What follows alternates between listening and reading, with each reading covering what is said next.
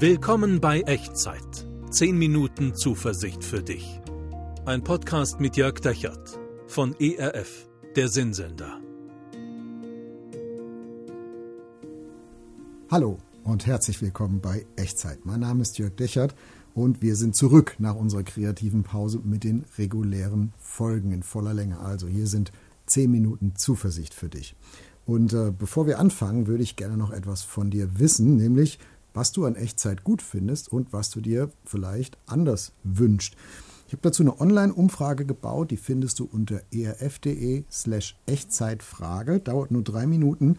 Vielleicht drückst du jetzt mal kurz auf Pause und gehst auf diese Internetseite erf.de slash Echtzeitfrage und gibst mir dein Feedback zu Echtzeit. Und ich werde auch am Ende dieser Folge nochmal dich daran erinnern, äh, wenn du es dann lieber ausfüllen möchtest, auch prima. Nun zu unserem Thema für heute. Ostern liegt hinter uns. Jesus ist am Kreuz gestorben, auferstanden. Ich glaube, die Kreuzigung, da sind wir uns einig, ist historisch unumstrittene Tatsache. Die Auferstehung, für die gibt es gute historische Argumente. Und doch ist sie bis heute eine Frage des Glaubens geblieben. Weiß nicht, wie du das siehst. Ich persönlich glaube, dass Jesus tatsächlich auferstanden ist, physisch, nicht nur in einem theologischen oder einem metaphorischen, indirekten Sinn, Gehen wir mal für die nächsten zehn Minuten davon aus, dass das wirklich stimmt und dass das wirklich so ist. Wie geht die Geschichte dann eigentlich weiter? Und was bedeutet das, dass Jesus auferstanden ist, denn eigentlich für dich und für mich jetzt und, und hier und heute, 2000 Jahre später? Da würde ich gerne in dieser und in den nächsten beiden Echtzeitfolgen mit dir drüber nachdenken. Denn diese Frage, die hat auch die Freunde von Jesus damals bewegt, vor 2000 Jahren, und die haben erlebt, wie Gott sie beantwortet hat. Und die ersten Christen im ersten und zweiten Jahrhundert auch. Und einer von denen, mit Namen Lukas, der hat darüber geschrieben, an einen Mann namens Theophilus. In der sogenannten Apostelgeschichte findest du in deiner Bibel, so letztes Drittel ungefähr, Anfang vom letzten Drittel. Und diese Apostelgeschichte, die fängt so an, das lese ich dir mal vor. Den ersten Bericht, damit meint er sein Evangelium, habe ich gegeben, lieber Theophilus, von all dem, was Jesus von Anfang an tat und lehrte, bis zu dem Tag, an dem er aufgenommen wurde. Damit meint er die Himmelfahrt. Nachdem er den Aposteln, die er erwählt hatte, durch den Heiligen Geist Weisung gegeben hatte. Also klingt so ein bisschen Lutherdeutsch, bisschen schwülstig, bisschen kompliziert vielleicht. Das Lukas-Evangelium endet mit der Himmelfahrt von Jesus. Und jetzt springt der Autor Lukas nochmal ein Stück zurück in der Geschichte und schreibt seine Postgeschichte und sagt, ich erkläre mal, wie es weitergegangen ist. Und er springt dieses Stück zurück bis kurz hinter die Auferstehung und beschreibt jetzt, was nach der Auferstehung von Jesus passiert ist. Also wie Jesus da mit seinen Freunden und nur mit seinen Freunden geredet hat, 40 Tage lang. Und was die Auferstehung für ihr Leben bedeutet, das können wir da auch rausziehen. Und in dieser oder nächsten beiden Echtzeitfolgen möchte ich mir drei Dinge insgesamt anschauen. Heute schauen wir mal, was du brauchst, um glauben zu können was du brauchst, um glauben zu können. Und ich lese dir ein Vers vor, nach dem, was ich eben gelesen habe, Apostelgeschichte 1, Vers 3. Da heißt es, seinen Freunden zeigte sich Jesus nach seinem Leiden durch viele Beweise als der Lebendige. Seinen Freunden zeigte sich Jesus nach seinem Leiden durch viele Beweise als der Lebendige.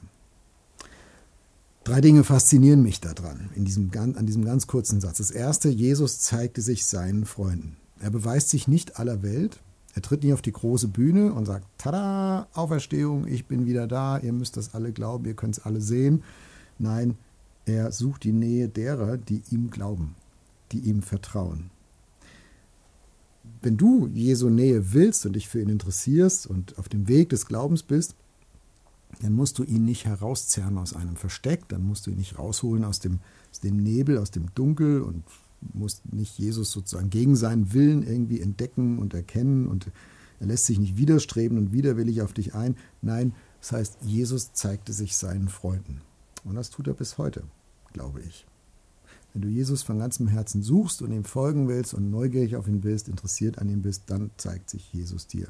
Damals bei seinen Jüngern hat sich Jesus nicht nur sehen lassen, sondern auch anfassen lassen. Die haben zusammen gegessen, die haben zusammen geredet. Und nach seiner Himmelfahrt durch alle Jahrhunderte durch bis heute begegnet Jesus denen, die ihn suchen, denen, die ihm vertrauen, in seiner unsichtbaren Gegenwart. Ist ein bisschen schwer zu beschreiben. Vielleicht hast du es schon mal erlebt, vielleicht auch noch gar nicht. Vielleicht fragst du dich, klingt ein bisschen spooky. Manchmal ist das emotional sehr intensiv, so als könnte man Jesus wirklich fast sehen, fast mit Händen greifen. Manchmal fühlt sich Jesus auch schmerzhaft weit entfernt an und es hat, macht überhaupt nichts mit, mit den Gefühlen. Aber das hat weniger mit ihm zu tun, als mit meiner momentanen Fähigkeit, ihn wahrzunehmen und ihn, ihn, ihn seine Wirklichkeit äh, zu erkennen, zu, äh, zu spüren. Fakt ist, Jesus zeigt sich seinen Freunden. Und Jesus will sich auch dir und mir zeigen, einmal und immer wieder. Und das brauchen wir auch. Ich glaube, damit wir überhaupt glauben können, brauchen wir das, dass Jesus das will. Wir brauchen das, dass Jesus sich seinen Freunden zeigt. Das ist mal das Erste an diesem Text. Was brauchen wir noch zum Glauben? Das Zweite, da heißt es, durch viele Beweise. Und ich habe gedacht, wozu eigentlich viele? Also ich bin ja Naturwissenschaftler und in der Naturwissenschaft, also oder auch in der Logik, in der Mathematik, wenn du einen Beweis hast, reicht das eigentlich. Du brauchst nicht viele. Es wird nicht dadurch wahrer und richtiger, dass du viele Beweise hast, sondern ein Beweis ist ja ein Beweis. Also ein Beweis beweist dir, dass etwas wahr ist, dass etwas wirklich ist, dass etwas wirklich stimmt. Warum eigentlich viele Beweise? Ich glaube, weil hier gar nicht logische oder wissenschaftliche Beweise gemeint sind, sondern etwas anderes. Du und ich, wir brauchen nicht den einen Beweis, das eine schlagende Argument, dass Jesus tatsächlich auferstanden ist und dass wir deswegen heute seine, seine Nähe, sein Reden und sein Hören mitbekommen können. Wir brauchen viele Beweise. Wir brauchen viele Indizien. Wir brauchen viele Zeichen. Wir brauchen viele Puzzlestücke. Wir brauchen viele dieser Erfahrungsmomente mit Jesus und von Jesus, wenn wir glauben wollen. Also wenn du den einschlagenden Beweis suchst, dass Jesus lebt und auferstanden ist und dass es sinnvoll ist, an ihn zu glauben, ich glaube, dann wirst du ihn nicht bekommen. Und der würde dir auch nicht reichen, um glauben zu kommen, nicht auf der Langstrecke deines Lebens. Was du brauchst, ist, glaube ich, etwas anderes. Viele Erfahrungen mit Jesus, viele Indizien, viele Zeichen, viele Beweise, wenn du das so nennen möchtest. Und diese Beweise sind kein logisches Argument, sondern es ist eher wie Puzzlesteine, die auf, du auf deinem Glaubensweg so immer wieder findest und die nach und nach, wenn du sie zusammenpuzzelst, ein Bild ergeben von Jesus und davon, was es heißt, ihm nachzufolgen. Jesus ist, in diesem Bild drückt sich dann aus, Jesus ist wirklich da, Jesus ist wirklich nah. Dieses Bild ist nie fertig, es ist nie perfekt, es ist nie abgeschlossen, manchmal verändert es sich auch im Laufe eines Lebens. So wie beim Puzzeln, wenn du plötzlich einen Puzzlestein findest, der, in dem du dann merkst, oh, das Motiv ist ja ein ganz anderes von meinem Puzzlebild. Es dreht sich nochmal was, es wird noch mal, bekommt nochmal was, eine neue Bedeutung. So ist das auch auf dem Weg des Glaubens. Dein Bild von Jesus wird sich mit jedem Puzzlestück klären, verfeinern und ja, manchmal vielleicht auch korrigieren und verändern. Aber wir brauchen das, um glauben zu können, glaube ich. Viele Beweise, viele Puzzlesteine auf unserem Weg. Und das Dritte, was wir brauchen, um glauben zu können, ist, dass Jesus als der Lebendige auf uns zukommt, dass wir ihn als den Lebendigen erleben. Auch das steckt in diesem Satz drin.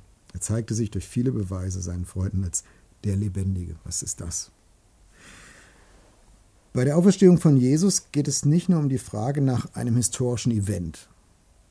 Vielleicht so wie bei der Frage, wer hat eigentlich John F. Kennedy jetzt wirklich erschossen und wie war das alles und gab es da eine Verschwörung und so. Nein, ob Jesus wirklich auferstanden ist, entscheidet sich nicht nur in der historischen Betrachtung und Analyse von dem, was damals war, sondern es entscheidet sich auch am Hier und Jetzt. Denn wenn Jesus wirklich auferstanden ist, dann lebt er ja noch heute, 2000 Jahre später. Und dann müsste man ja was von ihm sehen und mitbekommen können. Ja, er ist unsichtbar, aber er ist überall. Auch in deiner Nähe. Da, wo du jetzt gerade Echtzeit hörst oder siehst, da ist Jesus, glaube ich. Und dann müsstest du ihn ja eigentlich auch irgendwie mitkriegen können, irgendwie spüren können, ihm irgendwie begegnen können, so, wenn es nur also eine, eine wachsende innere Gewissheit des Glaubens ist.